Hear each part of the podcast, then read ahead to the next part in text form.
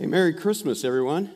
I have been working through uh, a passage of scripture all about the magi or the wise men that, that bring their gifts to the baby Jesus. And uh, it was long into the study that all of a sudden I heard the song We Three Kings on the radio. It was actually Dolly Parton singing We Three Kings. But anyway, I was actually, you know, really like tuning in, listening to the lyrics. I realized just, man, this is really biblical. This isn't just a a holiday song, a holiday tradition. This thing is really bringing out some beautiful truths. And so I asked Lauren if she would uh, lead us in singing at least the first verse of We Three Kings. We're going we're gonna do the whole thing later on, but join Lauren as she leads us in worship as, as we sing We Three Kings.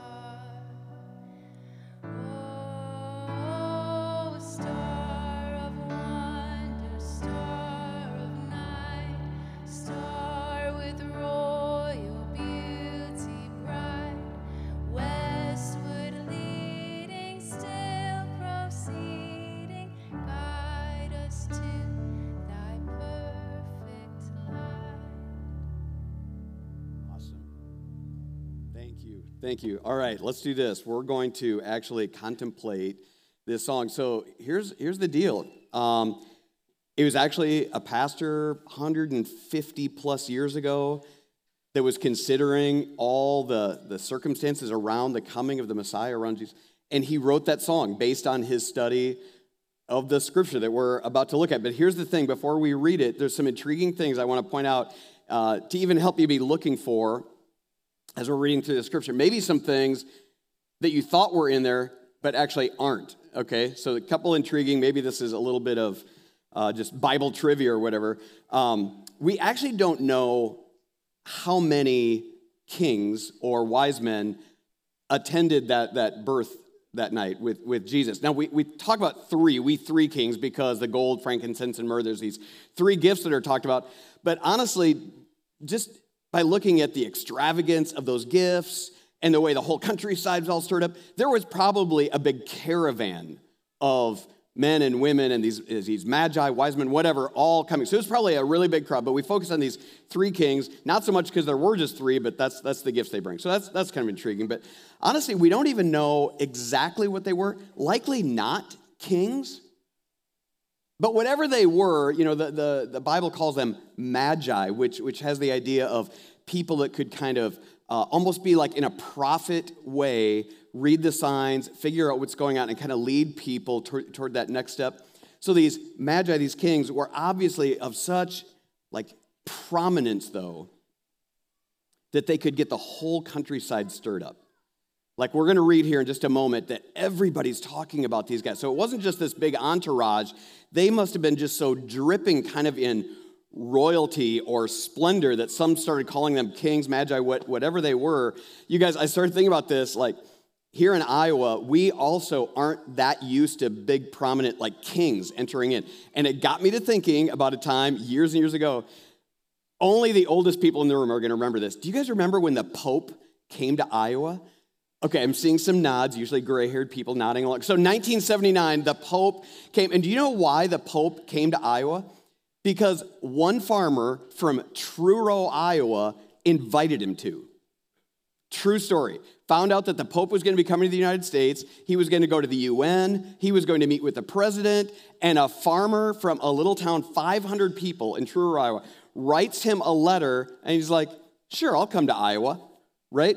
To this day, you guys set records. To this day, the largest gathering of Iowans in the history of Iowa happened when the Pope came to Living History Farms in Des Moines and met this farmer from Truro and all that stuff. Right? But I thought that was kind of cool because little town of about 500 people, about the same size town as Bethlehem. And guys, here's the thing. Iowans don't receive kings or popes and places like Bethlehem don't receive magi, okay?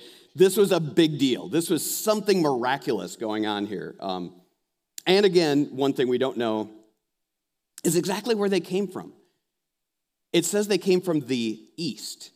Um, you know, the songwriter talks about the Orient, probably not quite that far east, but somewhere out east. And you know, a lot of Bible scholars wonder could they have come from Babylon?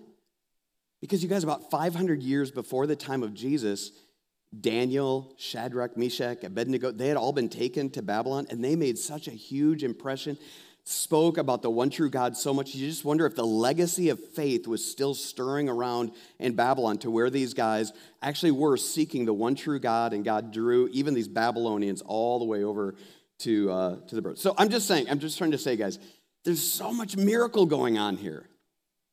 This, this whole story is just dripping with God's miraculous power. So, why? Why did God do such a thing as to make this miraculous star that would lead these guys from so far away to come and bring these gifts and the bigger question what are we supposed to learn from it so that's that's our that's our task in just a few minutes that we have together i just want to read the the story and then we're going to talk about especially these gifts that were brought okay so matthew chapter 2 is where i find it, it says this by the way, I look kind of crazy because I've lost my glasses, and so I'm using my wife's, and so everybody just chuckle, get it out of your system. Anyway, so after Jesus was born in Bethlehem of Judea, in the days of King Herod, wise men from the east arrived in Jerusalem, saying, Where is he who has been born king of the Jews? For we saw his star at its rising and have come to worship him. When King Herod heard this, he was deeply disturbed and, all Jerusalem with him. So he assembled all the chief priests, all the scribes, the people, and, and asked them where the Christ would be born. Oh, in Bethlehem of Judea, they told him, because this is what was written by the prophet. And you, Bethlehem, in the land of Judah, are by no means least among the rulers of Judah, because out of you will come a ruler who will shepherd my people Israel. Then Herod secretly summoned the wise men and asked them the exact time the star appeared. He sent them to Bethlehem and said, Go and search carefully for the child, and when you find him, report back to me so that I can go and worship him. After hearing the king, they went on their way, and there it was the star they had been they had seen at its rising it led them until it came and stopped above the place where the child was and when they saw the star they were overwhelmed with joy entering the house they saw the child with mary his mother and falling to their knees they worshiped him then they opened their treasures and presented him with gifts gold, frankincense, and myrrh. And being warned in a dream not to go back to Herod, they returned to their own country by another route. Wow. So much of this story maybe even seems familiar because of Christmas, but there's so much in here we couldn't possibly touch on. So much intrigue like this story of this crazed king, King Herod, that is just fomenting with, with rage and they call it greatly disturbed like another rival in his presence. And you know by the time you get to the end of the chapter he, he's actually so fomenting with just a disturbed rage that he calls for all the baby boys to be killed. A massacre all around bethlehem. Just this wild just overreach of a, of a crazed leader, king. You start seeing all these Old Testament promises. This, this, this one prophecy here from Micah is just one of just many that just start unfolding like one after another, like waves on the sea. Just all these Old Testament promises coming true. And then you've got dreams and you've got a moving star and all this kind of stuff, all for a, a baby born in Truro, Iowa, right? All for a baby born in some obscure little town uh, that even people from Israel had never been there, right? Like, how many of you have been to Truro, right? Anybody here been? For, okay, there's like three. That's what I'm saying, right? Like, this is crazy for all, all, all this around a baby that was born in Bethlehem and then these gifts. So, for all that other stuff that's going on, all deserves our attention, crazy stuff. But I just want to talk about these gifts and why we should take a closer look. Okay, so there's gold, frankincense, and myrrh. Let's just talk about these as we head in to worship Him. Gold. Why gold? Of all the things that these magi, these, these kings, these wise men would bring from the east, why gold? Well, from the earliest pages of the Bible, you guys, um, gold was a precious commodity, as it is today. But even from ancient times.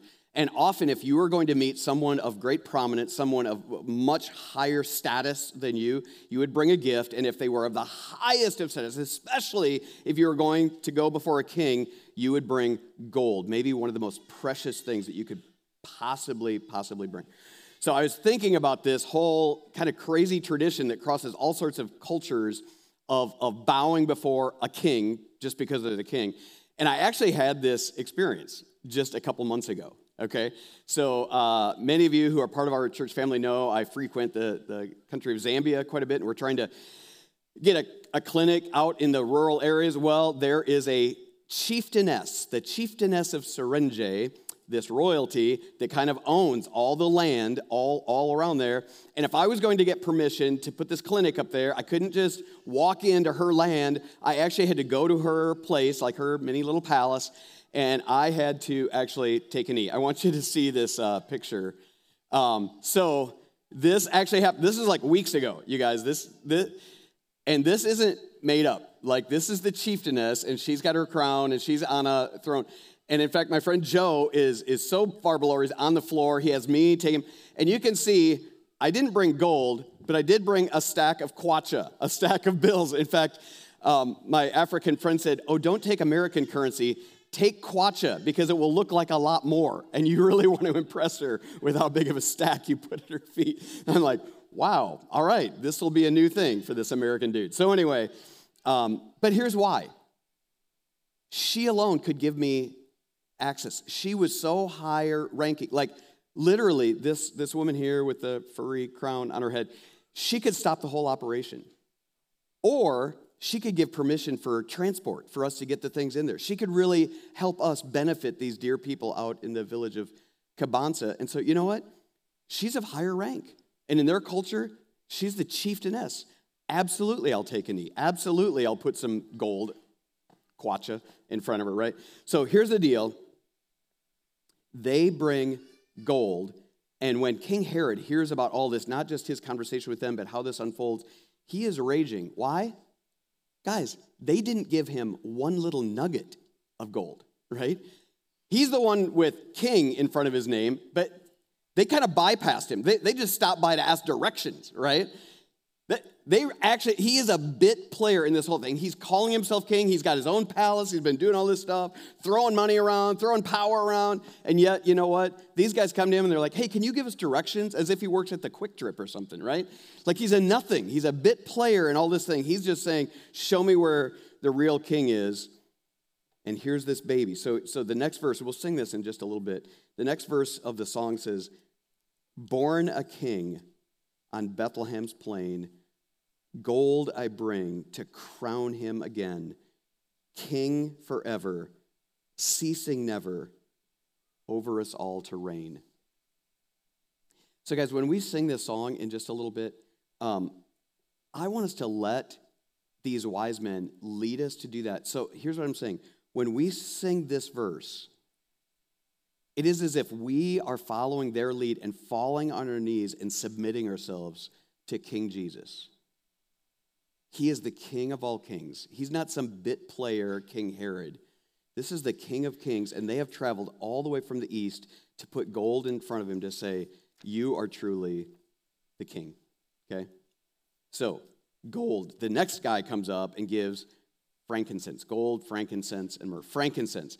So let's talk about this one just for a moment. Frankincense is this incredibly costly aromatic incense, and its purpose was to worship God. So, back into the earliest pages of our Bible, what we see is frankincense being crushed up and often added with grains.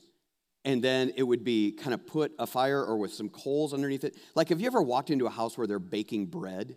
The smell of that, right? Or even toast. right? Even somebody put some toast in, you know, and you wake up and you're like, oh man, this smells so good. So just think about now you've got grains roasting over coal, and now you put this frankincense in it. It's, it's just to fill the whole temple or whatever room you're in with this incredible aroma. And often it was used to symbolically lift our prayers to God. It's, it's as if you're saying, oh God, we want you to smell this aroma and, and give your full attention. Look what we're doing. We're, we're, singing our praises to you. We're offering our prayers to you, and we're filling this place with an aroma. So, there's you know, like if you ever smell that bread, oh man, it's like it draws you in like a magnet, right? Like, God, we're calling you in because we're going to worship you as God. So, here's what I'm saying, guys. These wise men knew that they were not just bowing before a king, that was true. There's the gold. They were in this moment recognizing that they were bowing before God Himself.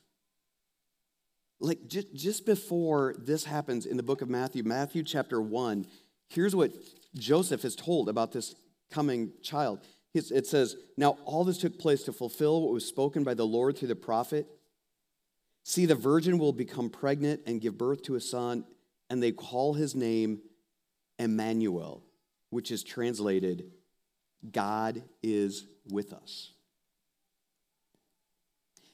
You guys, it's, it's just, I don't know, almost easy for us to go through the Christmas holiday, maybe even go to a Christmas Eve service and, and sing those familiar songs without really thinking them through. And tonight, when we sing this song, I want us to really be focused on what's going on here because here's, here's the next verse. The next verse says this Frankincense to offer have I, incense owns a deity nigh deity right here, right in front of it. Emmanuel, God with us. Prayer and praising, all men raising, worship him, God Most High. So the wise men are calling us, and now this Christmas carol calling us to this place where we take a knee. This is our King. I, I bow before him as my King, and I bow before him as God Most High, and we, we worship him. Okay, last of the gifts myrrh. The gold, that's understandable, right? The frankincense, even that starts making sense, especially when you see um, how, how it was used throughout the Old Testament. Myrrh, you guys, this is the oddest one of all. This one is not really fitting. This is one that had to make any of the onlookers, all those that were stirring around, like, what is going on? And what are they giving him? And they're trying to peek in and see what's going on. And when myrrh is laid before the baby, this had to mystify all those people, laying myrrh at the feet of this infant child on the lap of his mother. Because all through the Old Testament, myrrh is used as an exquisite gift for sure, but specifically for people that are dead. And in fact, we're not going to see myrrh again from the time we see it here at his birth until the very end. And we see it twice. Once is when he's hanging on the cross, and they concoct this little liquid, some wine, and they pour myrrh into it to offer him at the cross. Right at the point of death, myrrh shows up again. At the very moment of his death, myrrh is right there, kind of as it rises up to him. The myrrh is kind of, you know, he's smelling the myrrh. And after his death is the only other time we're going to see it. After his death, when uh, his, his friends come to take the body away. When they go to wrap him up in the death shroud, they sprinkle myrrh all the way through for his death. What I'm saying is, this king is pointing us to something really, really important. He's pointing us to the death of Jesus. Guys, isn't that odd to bring myrrh, something that you would only find at funerals? You guys, here's the deal. Like we do this with flowers, right? Um, at Christmas time, you don't take people Easter lilies, right? Like my gift for my neighbor, my neighbor comes over, gives me a flower. What do you think that flower was? It's a poinsettia, right? That's what people give each other at Christmas, poinsettias. You don't take Easter lilies, like, nor would I at Easter time take my neighbor a poinsettia, right? You're like, no, whoa, whoa, that doesn't, Wrong holiday. You got that wrong. You know, that would be so abrupt and so odd. Like, we know what we give at certain times. What I'm saying is, people would know when to give certain gifts. Myrrh isn't given to newborn babies. That's weird. That doesn't make sense. Unless he's trying to tell us something through the ages that this child was actually to grow up to be the Lamb of God that would take away the sins of the whole world. That from infancy, there would already be, you guys, the aroma of death. That was his destiny. And so when we get to this verse in the song, you guys, it's, it's pretty startling because here, here's the, the next verse Myrrh is mine, its bitter perfume breathes a life of gathering gloom, sorrowing, sighing, bleeding, dying, sealed in the stone cold tomb. Now, those don't sound like the kind of words that we should be singing at Christmas time, right? But what I'm saying is that wise man is taking us to that place where we realize, oh man, when I take a knee and I begin to worship, I fall to my knees because Jesus, you are king. And by taking a knee, I'm saying, Jesus, you call the shots. You are King of Kings. You are Lord of Lords. When I take a knee, when I sing that song, and I bring my, my gold to you, I'm saying, You are King. Lead me, guide me, teach me. I obey. You're the King. And we also say, And you are God. This miracle is, is completely mind numbing. Emmanuel, God with us. But then I take my frankincense and I offer it before I'm like, God of the universe, you have come to us in human form, in infancy, as a child. And then I follow him. It's, it's like even from the manger, I look through the corridor of time and I see what it's pointing toward. And you will die for me. Gold offered to our king, frankincense offered to our God, and myrrh offered to our sacrifice, the Lamb of God that would take away my sin, your sin, and the sins of the whole world. And here's the beautiful last verse that we're going to sing together. Glorious now, behold him arise, because this song even points us past the death to that resurrection, right?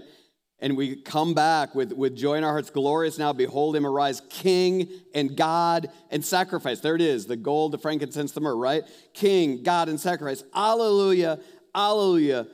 Heaven to earth replies. So that's what we're going to do this afternoon. We're going to stand and we're going to join the wise men. I think enough ink is spilled in Matthew chapter 2 to lead us and guide us to understand exactly who is born to us in the manger. So will you stand with me? Um, now I do I do want to say we are going to sing that song, but you've all got these candles, right? As you came in. Um, not right off, not, not right off as we sing this first song, but then after that, we're going to actually fill this place with kind of the glorious light also of the coming of Jesus.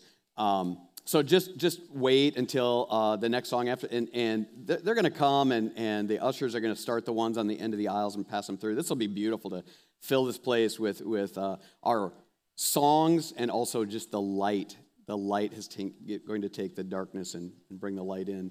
So here's the way you'll do that. Uh, you, will just hold. If you're the one without the lit candle, you'll you'll just uh, you know hold it, and then they'll they'll light it, and then. Um, when when it goes to the next person, the next person, let the one that the candle isn't lit do the tipping so it doesn't like boop, boop, you know wax all over you and everybody else right and then uh, but let's let's just kind of fall in love again with this jesus who has come to us. Yes a baby. Certainly held on his mother's lap. But man we know so much more. Our king our god our sacrifice. Will you pray with me before we sing because Jesus, uh, on that night, it would have just been, man, we would have all been awestruck to see this whole thing play out. These kings that caused the whole countryside to stir, and there they are coming to this simple manger scene and taking a knee and offering such exquisite, extravagant gifts. Lord, what's even more amazing to us is that you invite us into that scene for us to bring you worship, for us to be able to take a knee before you, to recognize who you truly are. And so, Lord, in this moment, I pray, Jesus, awaken us to the miracle that is going on here. Awaken us to the wonder and the awe of the Nativity. Awaken us, Lord, to who you are. And as we sing to you, Lord, and as we fill this place with light, let there be a stirring of affection toward you. Let it be as if frankincense and myrrh all kind of stir together in this place, and you are pleased as we gather and worship you, Lord. Hear us as we sing and worship and honor you, Lord Jesus. In your name we pray.